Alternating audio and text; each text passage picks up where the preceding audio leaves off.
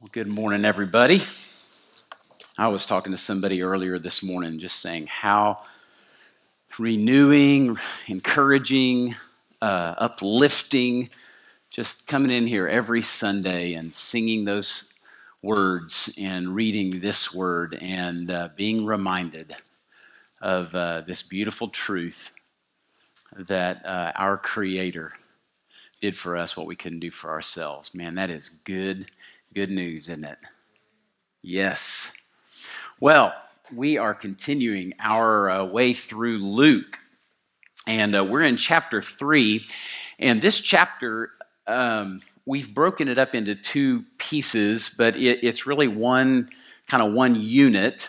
And uh, last week, Jeff's message was titled Prepare the Way. And what he was doing last week was really helping us understand this person, this prophet, John the Baptist, and his message, his message of repentance. We, we, we have to understand that preparing the way f- for the Lord has everything to do with our hearts, our posture, our receptivity to his arrival. Today, we're going to go a little bit further as we get into this chapter, and we're going to focus less on John the Baptist and even on ourselves and more on this Messiah that John was anticipating. So, my title is a little bit of an expansion upon uh, Jeff's from last week. His was Prepare the Way. This is Make Way for the Messiah. We're actually going to see him arrive on the scene.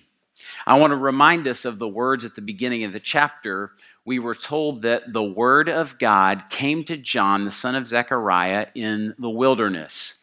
So God himself came to his prophet and said, It's time for you to do what you were created to do. And here it is prepare the way of the Lord.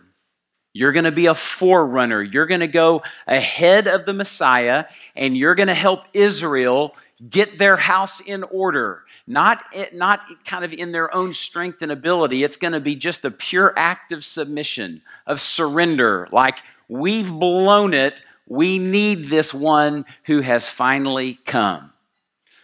That was the message.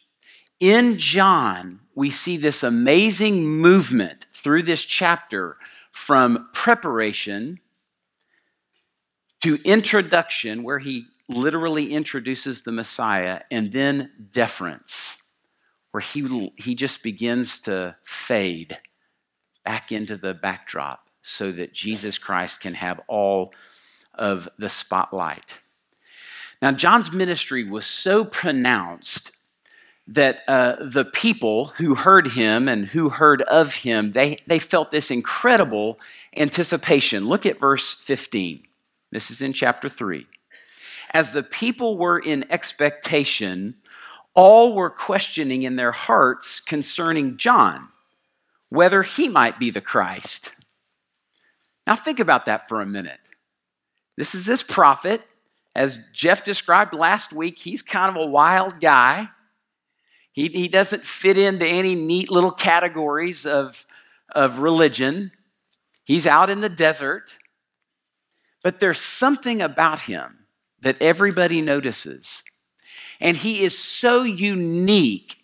He is so direct. There is so much authority in his message, they begin to wonder maybe he's the guy. Now, I want you to put yourself in John's shoes. Wouldn't that be an amazing moment of temptation? You're the forerunner. You're the guy who's telling them about the coming Messiah, but everybody thinks you might be the guy. Wouldn't that be easy just to go, you know what? I don't know how long of a run I could get out of this, but feels pretty good. I could just set up my own little kingdom here. These people would believe it. They're already thinking it. He could set up his own ministry, his own empire, his own kingdom.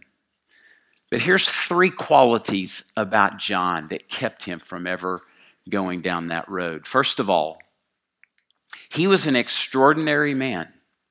Just by all accounts, you look at this guy's life And in every way, he wasn't perfect, but he walked the walk, talked the talk, lived the life, completely abandoned himself to his God and his calling. Secondly, he was saturated with humility.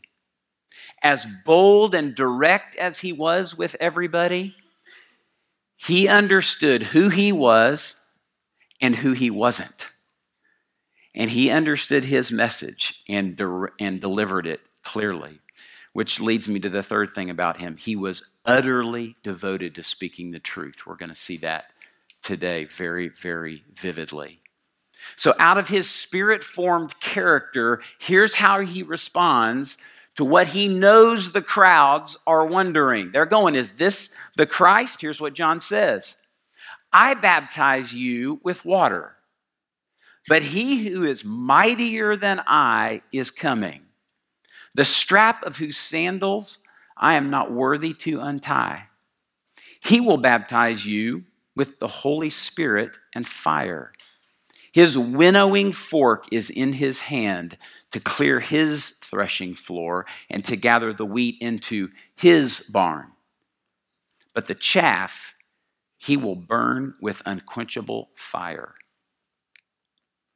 Pretty direct, pretty clear, not leaving any questions in anybody's minds.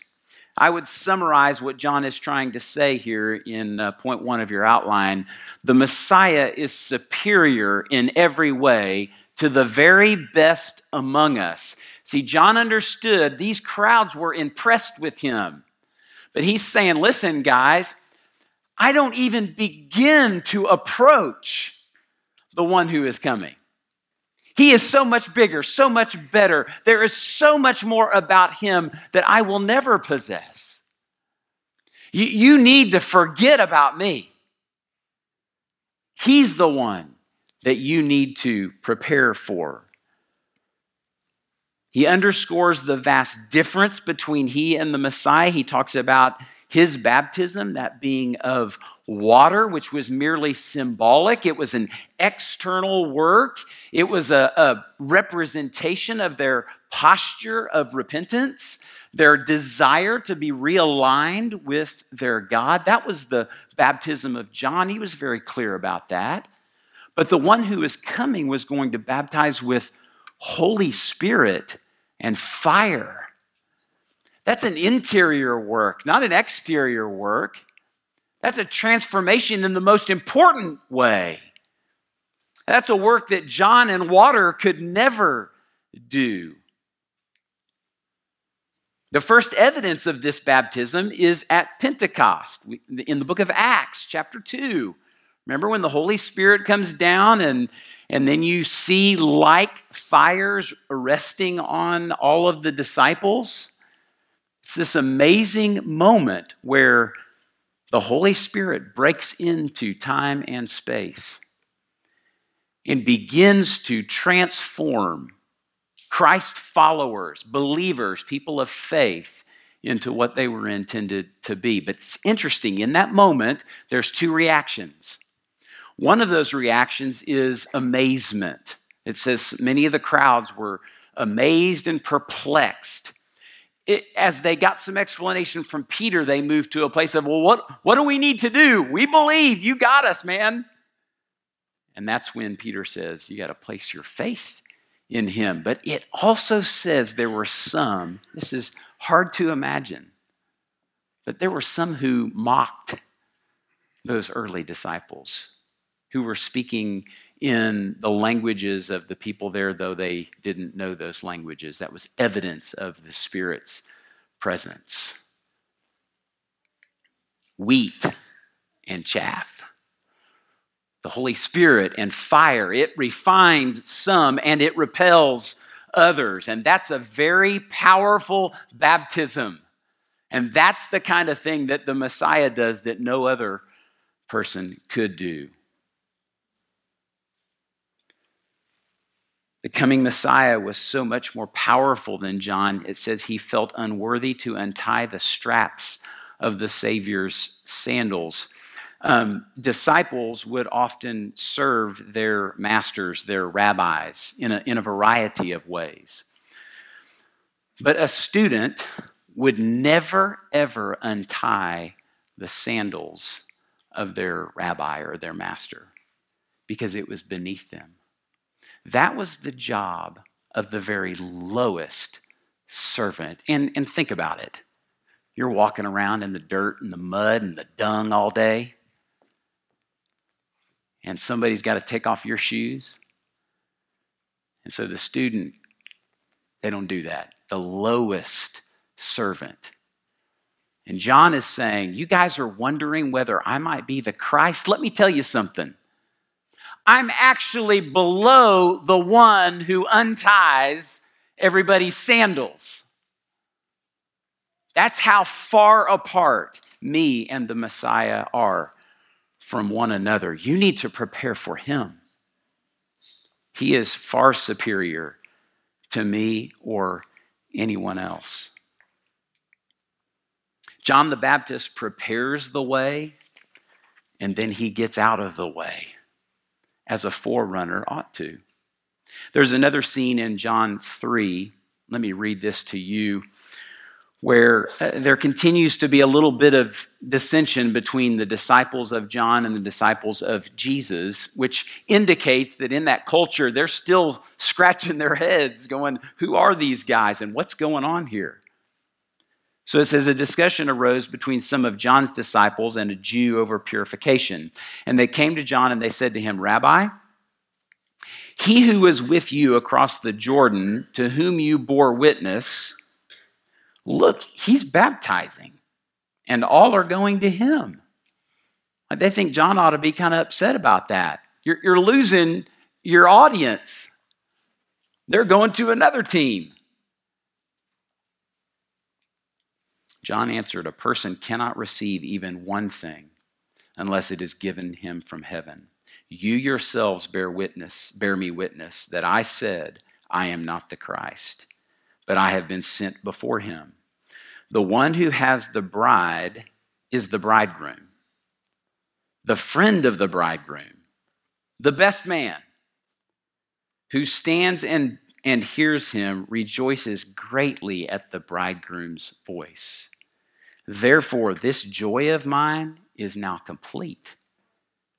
He must increase, and I must decrease. Now, here's the deal that is what John should have done. That's the right thing. He said the right thing, but that is one of the foundational principles of the Christian life for you and for me. If, if Jesus, if the Messiah is superior to the greatest among us, then he must increase and we must decrease. And if that isn't a pattern of our lives, then that's a great place to invite the Holy Spirit to do some work. That's how God wants to transform us to look more and more like our Savior.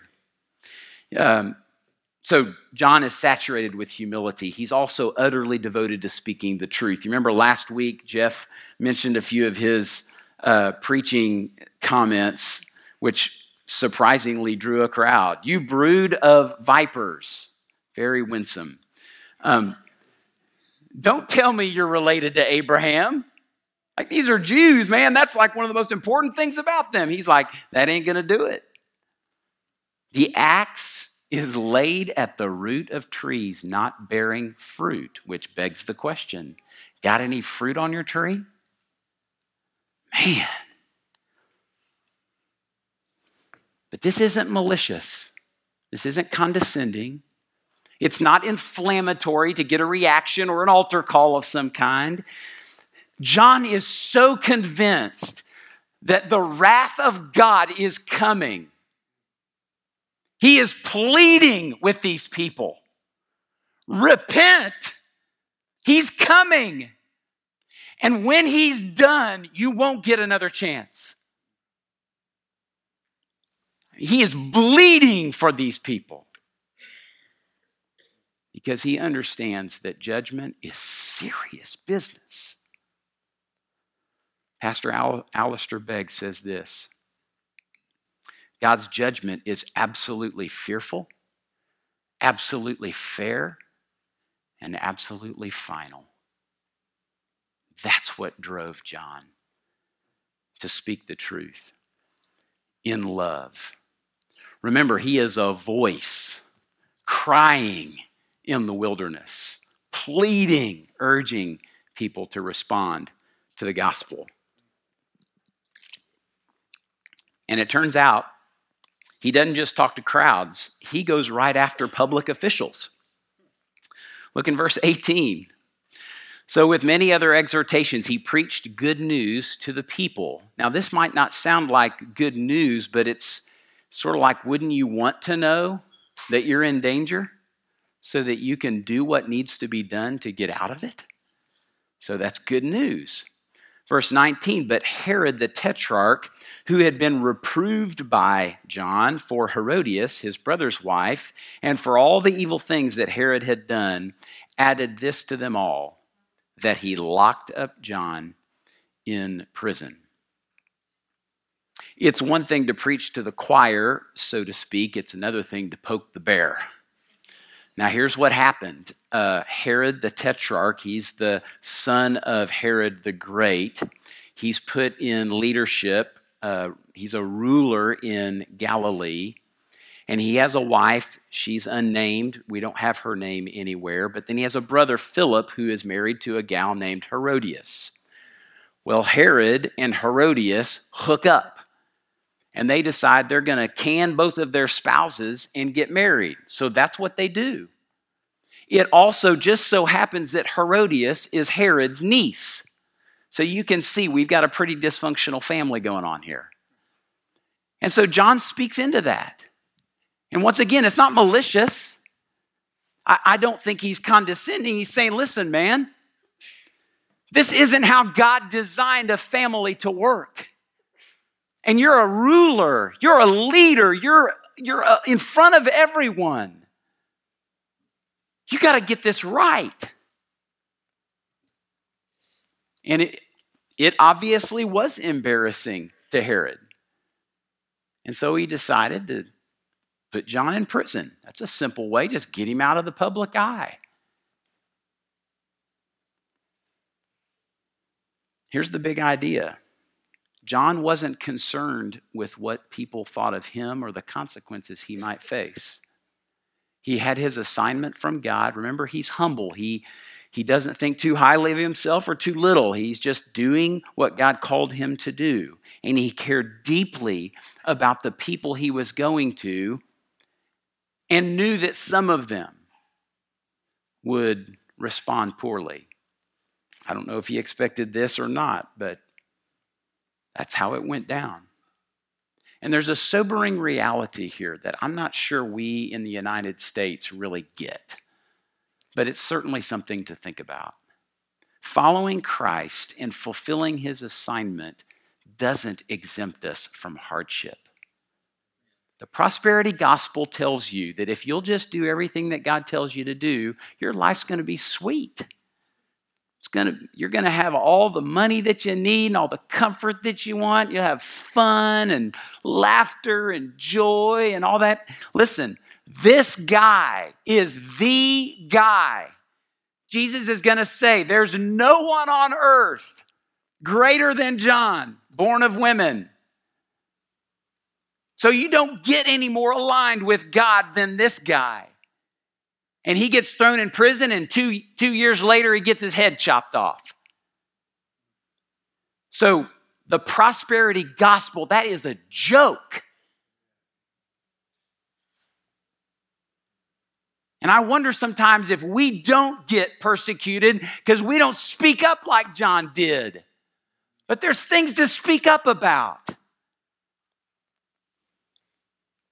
I don't want to get off track. I'm telling you. John 15. Here's what Jesus said about following him If the world hates you, know that it hated me before it hated you. And if you were of the world, the world would love you as its own. But because you are not of the world, but I chose you out of the world, therefore the world hates you. Remember the word that I said to you a servant is not greater than his master. Another great principle of life. If you and I are going after some kind of life that we don't see in Christ, man, we're chasing after the wrong thing. So here's how our master's ministry began, okay? Verse 21. Now, when all the people were baptized, and when Jesus also had been baptized and was praying, the heavens were opened, and the Holy Spirit descended on him in bodily form like a dove, and a voice came from heaven You are my beloved Son. With you I am well pleased. I got to be honest. So, the, the baptism of Jesus is in all four Gospels. And this is the most underwhelming description of the baptism, I think, of all four. There's no fanfare, there's no pomp and circumstance. This is the Messiah showing up on the scene. And Luke, he's like, people were baptized, Jesus was baptized, he was praying, then the heavens opened up, and I'm like, are you kidding me? It just all kind of seems a little dull to me for this moment, like what's happening. This is the beginning, this is the entrance of Jesus Christ. I want you to imagine John the Baptist down in the river. You know, there's a crowd of people. He's preaching it, he's doing his thing, calling for repentance. So, you know, a little group of people kind of gather on the shore and they start lining up. And they come in one by one. He dunks them. Next guy comes in. All right. They're and Jesus just sort of casually finds his way into line. Think about that. The creator of the universe is standing in line to be baptized for repentance that he doesn't need. Doesn't say a thing.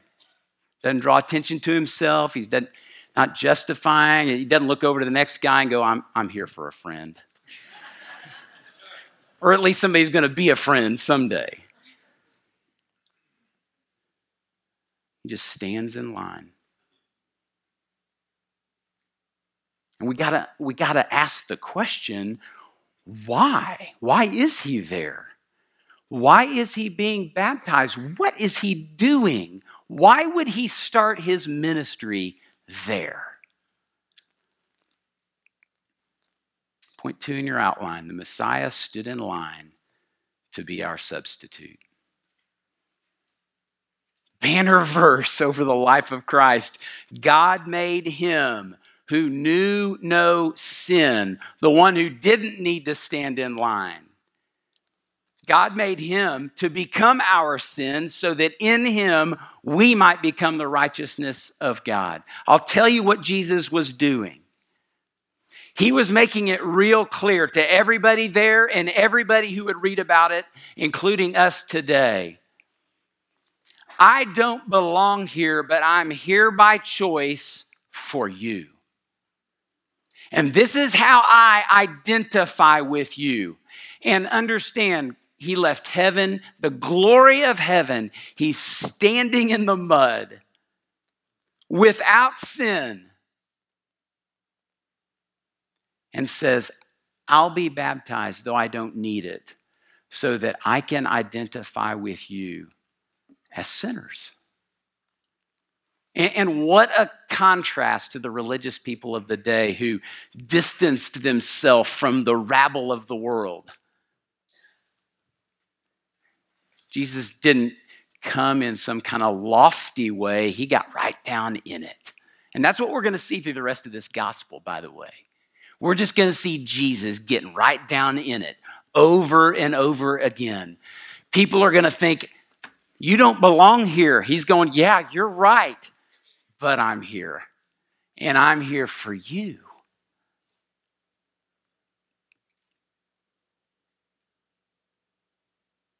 His humiliation and exaltation didn't wait to the cross. It actually began right here. Imagine how humbling the creator of the universe standing quietly in his broken creation as if he were like it with no explanation. He just stands there.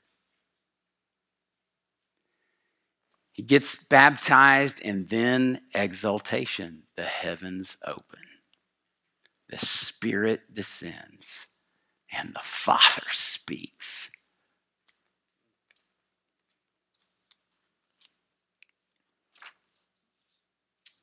The Spirit, it's called a theophany. It's really God taking on some kind of physical form the, the word dove there, that isn't really a description so much of shape as it is of movement. It's just saying this is how it looked when the Spirit was coming down upon Jesus. It looked like a dove kind of landing. But that sign was the sign to John the Baptist that this was the Messiah. In John 1 33, John explains, He who sent me, remember the word of the God, the word of God came to John of Zechariah. He who sent me to baptize with water said to me, He on whom you see the Spirit descend and remain, this is who baptizes with the Holy Spirit.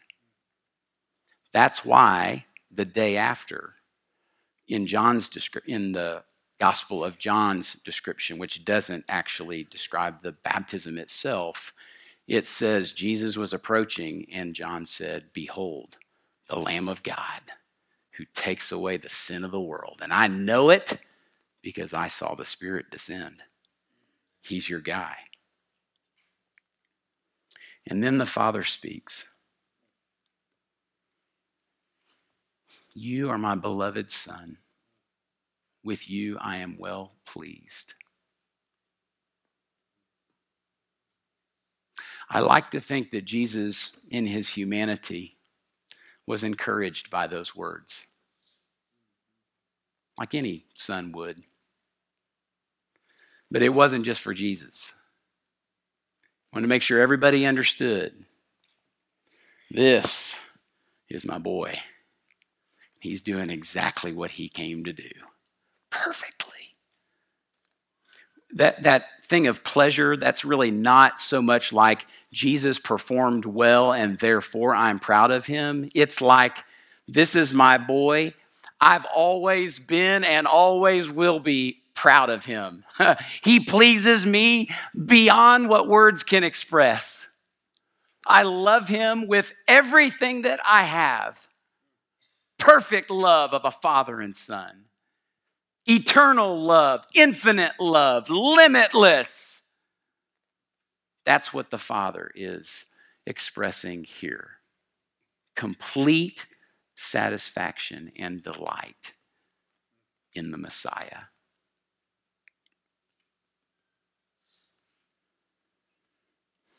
Now, if that weren't enough, remember, we're trying to get the identity of Christ. Like, who was he? Who is he?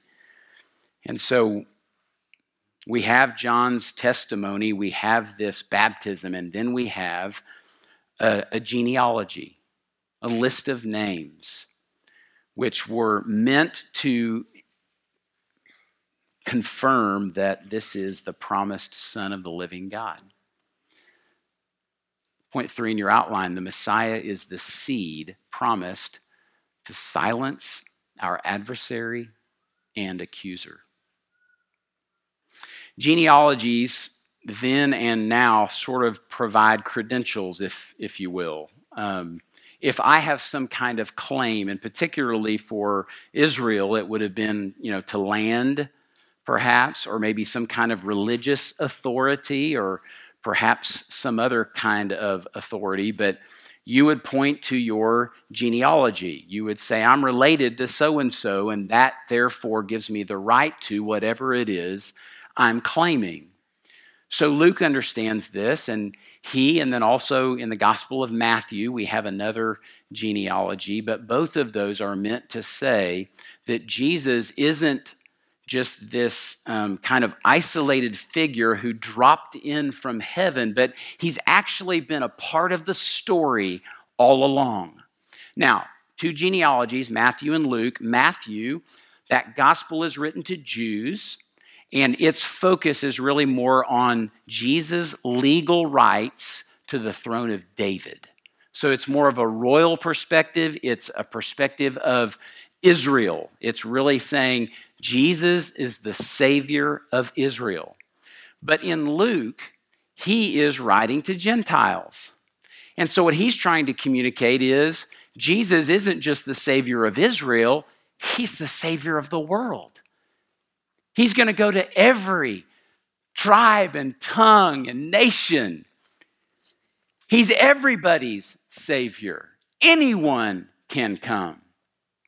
And the way we see him doing it differently than Matthew is Matthew starts with Abraham, the father of Israel. That makes sense. That's what the Jews would have been concerned about. But in this genealogy, he starts with Adam. He actually does it in reverse order, but that's where he's going to end up, is with Adam. Now, let me just say this. I, am so excited about this. You've been hearing about the Gospel Project in the borough and in FSM. Well, if you were to go back to the fourth and fifth grade room, back here in the corner, there is this huge poster, gigantic wall size, that shows both of these genealogies in there. So even our kids are getting to see the story through people. See, God didn't just, it's not just this little transaction thing. He didn't just write a bunch of rules and laws and all that kind of stuff, but He engaged humanity through people, through promises, through covenants. And that story, it all fits together. And Jesus is the thread going all the way through. So that's, that's what I think Luke is trying to show us here. I'm going to highlight just a few names that are in this list. Many of, many of the names you won't even recognize, and that's fine. I'm not even going to try and pronounce them. Jeff said he'd be glad to. catch, catch him after the worship gathering. He loves pronouncing Old Testament names.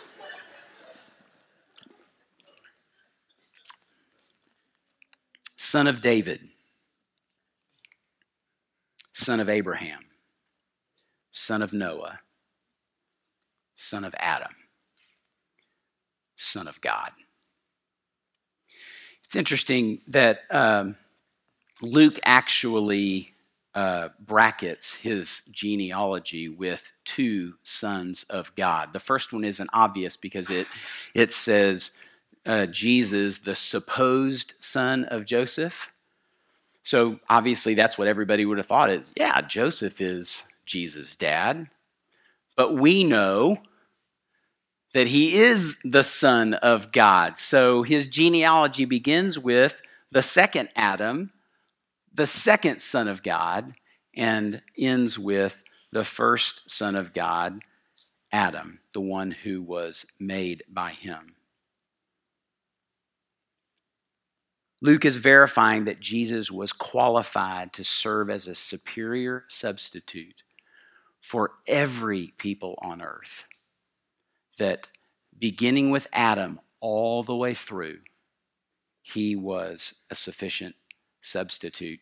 One other name you might just uh, take note of in there is Boaz, the kinsman redeemer. If you haven't read Ruth or studied that, man, what a beautiful picture. And that really, that's what's interesting here is for, for uh, a Jew, and you claim Abraham is your father, Jesus is Jewish, he can be your kinsman redeemer. You feel very related to him. But to all the Gentiles, they might have wondered, and Jews even made a point to say, hey, you're not one of us. We might let you in. We'll have to have a conference about it.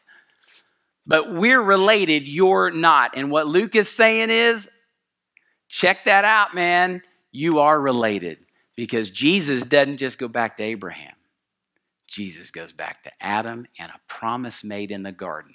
Genesis 3:15. God said to the serpent, through the seed of this woman, and then that would be understood, and this man, their union is going to come a seed that one day is going to take you out. That was the beginning, that was the first promise. God preserved a people through the family of Noah.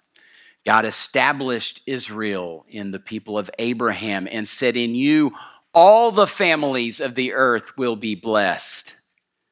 And then with David,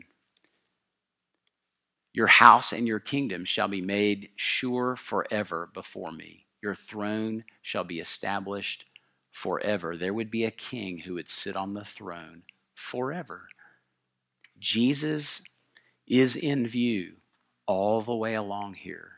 And so the, the readers of this gospel perhaps would, would have kind of some surprise. They'd be like, oh, I, I'm related to him.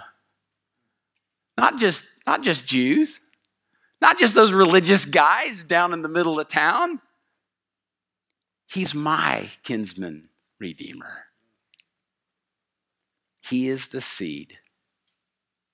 And I, I love going back to Genesis 3:15 because it's very, very specific. That seed would silence the enemy.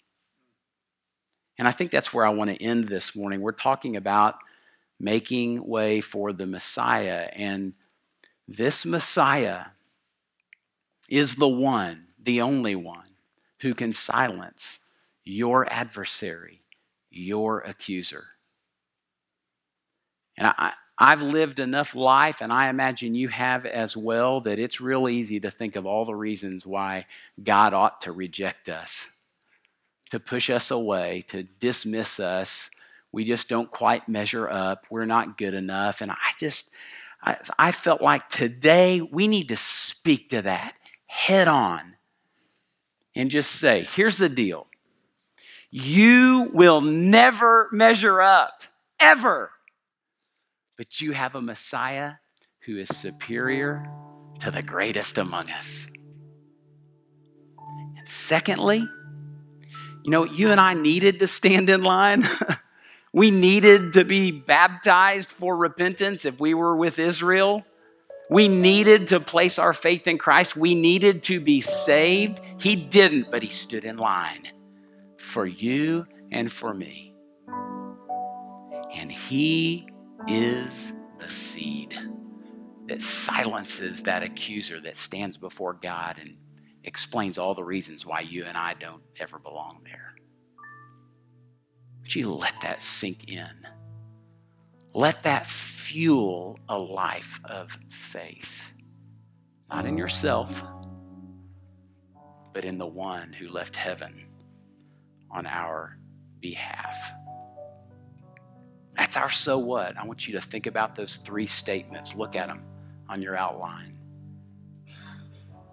He is superior, He is our substitute, He is the promised seed to silence your adversary and accuser. How might you respond to that today? Ask the Lord.